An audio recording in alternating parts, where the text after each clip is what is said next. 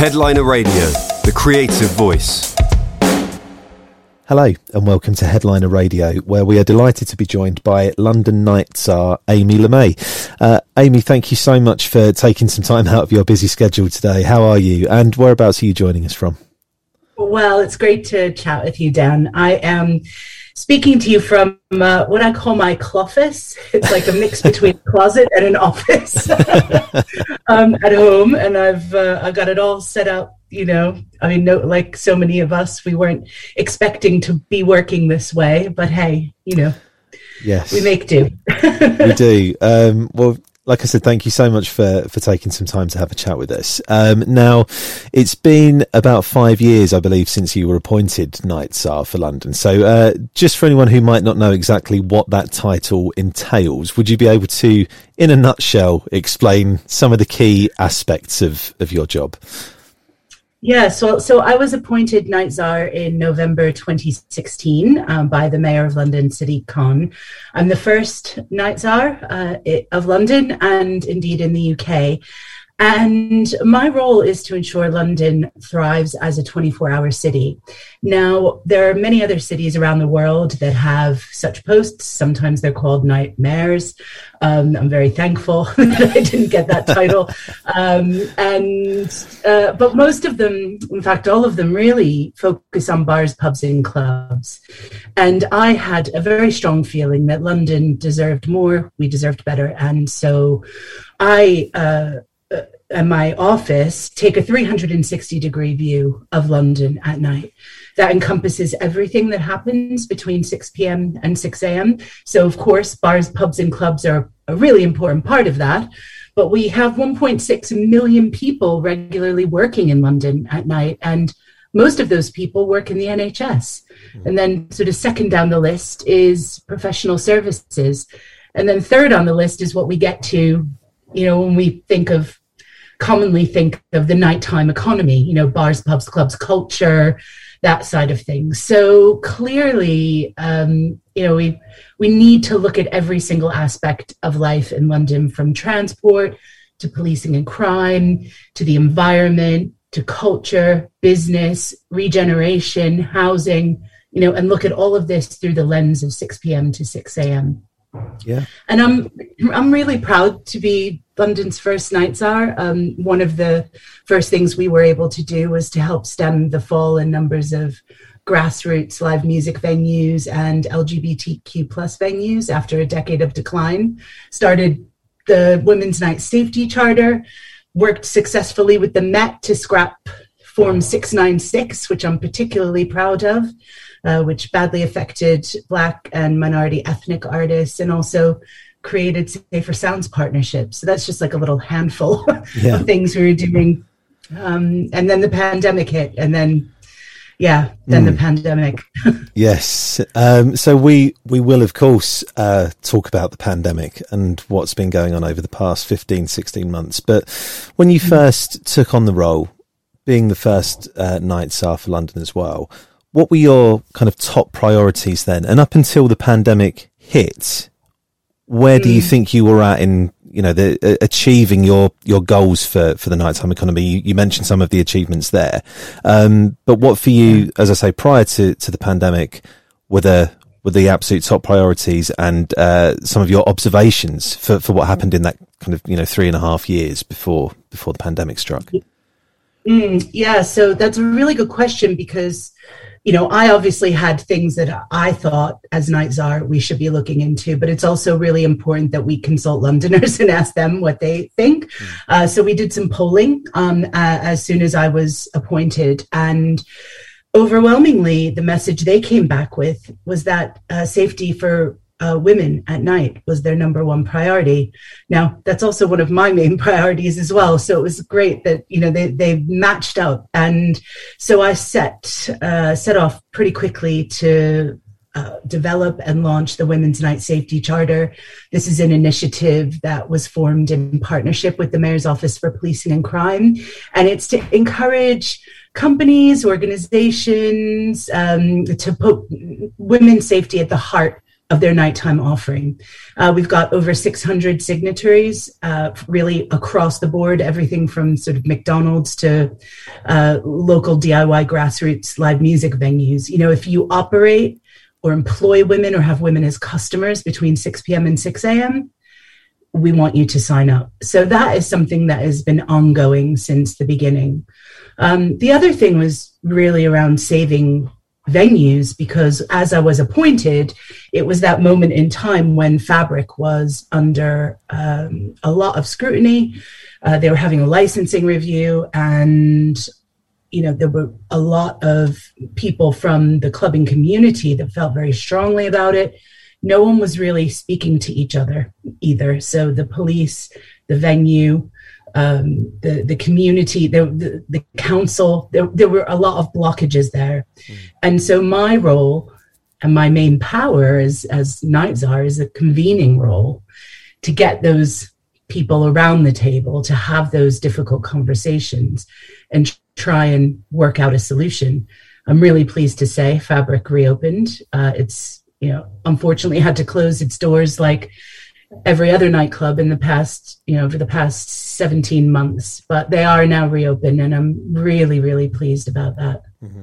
Excellent. Um, I mean, I mean, just to answer your point around, you know, sort of where were we before the pandemic hit? Mm. It's interesting because we were on an upward trajectory. I mean, we were you know, we had a couple of years under our belts, you know, doing this kind of work. And we had reached a point where the economy at night was growing faster than the economy was during the day. We had 1.6 million people working at night, everything to play for. And then the pandemic, yeah. um, which has shown its own uh, set of set of um, challenges, really. Yeah, I mean, uh, you know, I think everyone you know, uh, has seen the impact that it's had on, you know, the, nighttime economy, particularly venues, clubs. You know, the, the whole live music area has been hugely um, impacted by it. I mean, w- what was the plan when when you saw that this was something that was not going away quickly, that this was going to be a long term problem? What what kind of planning is made at that point to kind of keep these venues um, alive and, and, and to, to stop them from going under. Like you said, you, you managed to stem the tide of, of grassroots music venues, particularly from, from going under. How, how, how have they been able to survive? And what has the damage been, you know, in terms of numbers of venues that are still around, uh, that have been forced to close? What's the general picture, uh, looking back over this past 15 months? Mm, it's really interesting. And so, you know, we were planning uh, as best as we could, but we didn't know how long this would last. And I, I, don't think anybody really imagined at the beginning that it would last as long as it has. Uh, so that's been another challenge. Um, pretty much straight away, what I did was start consulting with uh, my stakeholders, businesses and organizations, you know, like UK Hospitality, Nighttime Industries Association, um, the British Beer and Pub Association. You know, these are people that are in regular touch with their owners and operators, and we're feeding back all of this vital information to us about what was going on on the ground. Um, and so it enabled us to put in place a group it's not a very snappy title, I have to say, but uh, it's been super effective. And it's a, a, High Streets Reopening Coordination Group that I formed and chaired. And it basically brought together the industry, police, health officials, uh, local councils across London to plan for reopening. Mm. So we were originally planning for that reopening on the 4th of July 2020. And wow. and we thought, right, you know, by the end of July, we were not going to need this group anymore. Mm. And how wrong we were. And so we have, it's been running for, you know, well over a year, year and a bit now. And it's more vital than ever. Um, and it's really helped businesses be resilient because we've been able to lobby the government on behalf of them on issues that are absolutely number one priority for them. I mean, alongside that, we've had very practical support for uh, for businesses. So we knew that, you know, going back to my point I made earlier around the, the culture at risk and those grassroots DIY type places being most at risk, even before the pandemic, we realized the pandemic could absolutely see them off, and all of our hard work would have been for nothing. So the mayor launched a 2.3 million pound culture at risk business support fund. And this was to help the most at risk of our at risk venues. So you know we know we have like 51 lgbtq plus venues left in london.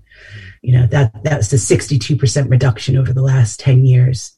So we needed to make sure that they were resilient and could could survive grassroots live music venues work really closely with the music venues trust uh, to support them and to fund them to to be able to help uh, and give specialist advice um, to to venues and then independent cinemas and also artist studios because we know freelancers have been incredibly hard hit as well. And we had a number of other schemes at city hall like pay it forward scheme. We had a uh, london growth hub sort of very specific sm- uh, advice for small and medium sized businesses. So yeah it's been um, ever shifting and ever changing as well because as the pandemic has developed you know things things have changed. But mm. you know my heart of hearts has been so difficult for nightclubs. You know they were the first to close. They were the last to reopen. And they're the ones that are often scapegoated in the press uh, and you know there's a perception that they've been scapegoated by the government as being part of the problem rather than being part of the solution mm. which everyone who's ever worked in a nightclub knows that we are yeah Absolutely. I mean, how you know? Do you have any figures on the amount of grassroots venues, clubs uh, that have been forced to close due to the pandemic, or mm. have most of them been able to to survive due to the fund that was launched by the mayor? yeah they've um, they've been able to survive i mean it's it's still difficult because we have the evictions moratorium until march next year mm. so of course you know um, landlords aren't able to to kick anybody out for not paying their rent or being being in arrears and stuff and so i think that March next year will be a really crucial point, and we're going to have to work really hard between now and then to make sure that those businesses are resilient and they're able to sort of yeah. solve any debt issues or whatever. Um, but you know what is so surprising, Dan, is that you know in the beginning of the pandemic, I was like, oh, if we can just get through this and not lose any more of our LGBTQ plus venues, I will be so pleased. Mm-hmm and three more have reopened wow. since since reopening and i mean it's incredible mm. I, I wasn't expecting that but i guess you know there's there a lot of people have been making life choices and changes about what they want to do with their lives and what's meaningful for them and so um, i'm really excited we've got a new a new place in Lewisham um, and a new one in Camden that's just about to open, and another one in Hackney that's just opened. It's so, incredible. Yeah, yeah, amazing. Pleasantly surprised. yeah, I mean that's that's great to hear. And do you anticipate more of those uh, launching? Is there anything like that in the pipeline? Well, I only hope. Um, mm. I mean, it's interesting to see how changes that were made during the pandemic, particularly around, say, like um, pavement licenses and you know, sort of opening up outdoors in that way will help venues yeah. in a way. Um, and just you know, tonight I'm going to launch uh, Drummond Street Streetery. You know, where they're extending their opening hours and getting every, you know, sort of blocking off the the road and having traffic free eating and drinking and you know and that's all part of the ecosystem of our night at london that makes it a welcoming place so i'm really pleased to see people are kind of adopting some of those innovative yeah. measures that we were forced to do um, yeah. during covid excellent yeah. i mean what does the picture look like now that things are opening up now that the lockdown restrictions have been lifted um, for grassroots venues and clubs. What what what's the kind of the path back to recovery, if you like? Is it uh, you know, presumably it's not just a case of okay, now that those restrictions have lifted, everything's back to normal. It's what's the process now for getting things back to some semblance of of post uh, pre-pandemic normality? Yeah. So, what I've been really concentrating on is safety in venues because there are a lot of people um, who haven't been out for a long time. Uh, and we have 850,000 18 and 19 year olds who became of age uh, under lockdown. And so they might not be so used to going out in nighttime environments and may not know what their limits are uh, and that poses a whole sense a whole whole bunch of challenges for venue owners and operators who've also a lot have been furloughed for 17 months. And you know it's like getting back getting those skills back and and making sure that everything is not just safe and secure in, in the way we had to before covid you know meeting licensing regulations and stuff but also making sure that it feels COVID safe. So um, we've got a couple of initiatives that we're working on. We've just been rolling out um, WAVE training, which is welfare and vulnerability engagement training for all licensed establishments in uh, in London. Uh, encouraging them to do that, encouraging them to sign up to the Women's Night Safety Charter. We're relaunching Ask for Angela quite soon, um, which is really exciting. Um, and, you know, just tackling those issues and making sure that everybody feels as safe as they possibly can when they're going out for a night out in London, you know, regardless of what you're doing, whether it's you know going to see a gig or whether you're working, whether you're you know shopping, whether you're you know studying, just you know yeah. having a cup of tea, whatever yeah. it might be. Yeah. You know, we have to we have to make sure that whatever it is, 6 p.m. to 6 a.m um, really makes everybody feel welcome and safe. Mm. And what's your uh, what's been your view on how how the the pandemic, you know, particularly for the nighttime economy and grassroots venues and live music and, and that whole area. What do you think about the way that's been handled by government during the past sort of 15, 16 months? Do you do you feel like more could have been done perhaps earlier on to help protect the, the nighttime economy? What's what's been your view on the the general handling of, of this issue? Mm, well, uh, I think that one thing that has come out of the pandemic is that people are talking about how important our nights are. And I can only hope, and you know, we will continue to work on this and make sure that our voices are being heard. You know, during the pandemic, there was a an all-party parliamentary group for uh, nighttime economy set up. You know, I'm I'm a part of that group. Uh, I attend that group. So, and this is a cross-party group of MPs that are, you know, concerned uh, about the welfare of our nightlife across the UK, which is really good. Um, I know I know that we struggled to get the, even the word nightclub sort of said or recognized, but I think the prime minister did say it on a couple of occasions. So nightclubs definitely exist, and um, and so I think that from here on, it's about building those those good relationships. Mm. You know, organizations like the Nighttime Industries Association and Music Venues Trust work so closely with government, and you know they've you know they've had challenges but we've also been able to make gains you know to mm-hmm. be able to get the arts council for example to recognize lgbtq plus venues as culture and for nightclubs to be seen as a cultural offering mm. you know is it, it, that's a good step because then they were able to access funds to help them survive yeah. um, so yeah, yeah. I think it's going to be a really interesting time, inter- interesting next couple of years.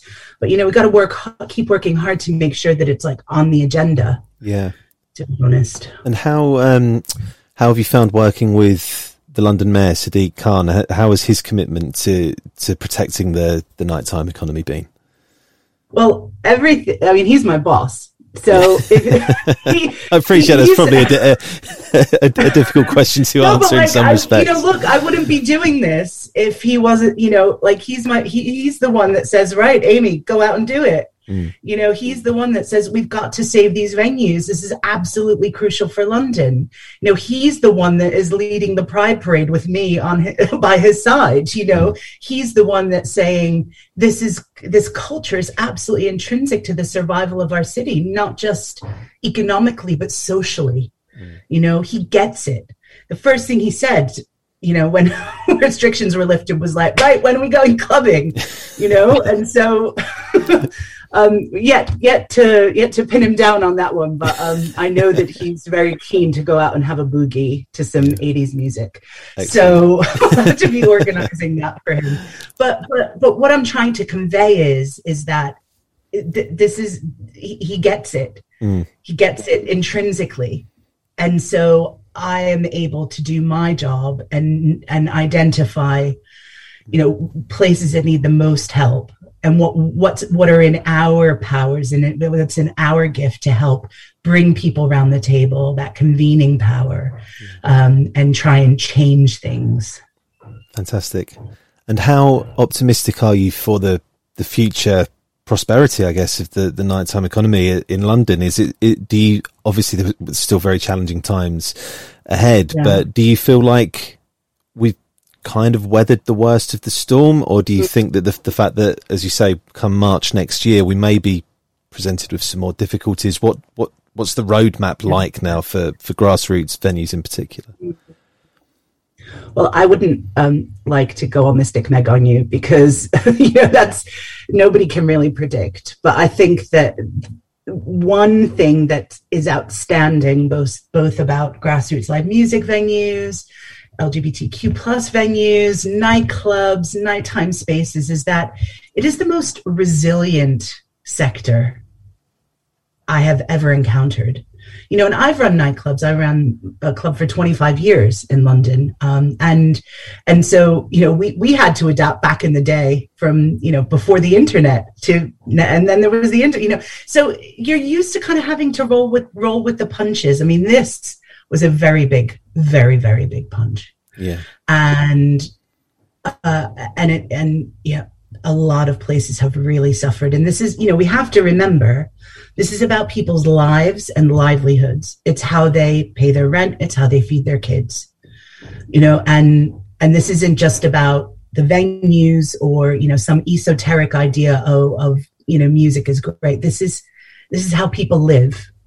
And and so that's why it's even more important that we support support the industry as much as we can mm-hmm. That like i say they are resilient. So i know that whatever's thrown at them they'll be able to cope but we need to help. And the government needs to step up. The government needs to recognize really that you know we we can't do it alone. We need their help. We need them to listen. Uh, and you know, then you know, if we want to have this recovery that everyone's talking about, this this great recovery, you know, people talking about, you know, the roaring twenties, um, we're going to need places to go.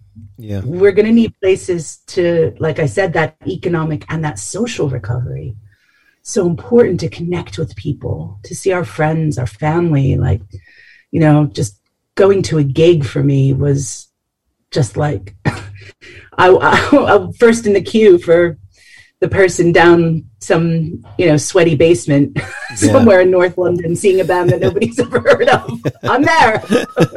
you know that to me is just yeah. ideal. So, well, well, you know, it's been fascinating um, hearing from you about this, and you know, it, it's it, it, already must have been a very challenging job. So I can't imagine what the past past 15, 16 months have been like. But of course, you know, we wish you all the best in everything that you have coming up in the coming months, and and that yeah, that these venues and the nighttime economy is able to recover as quickly as possible. Um, but thank you so much for your time. It's been it's been really interesting chatting to you again, and um, yeah, we'll wish you all the best. Thanks, Dan. It's great to chat. Thank you. Headliner Radio, supporting the creative community.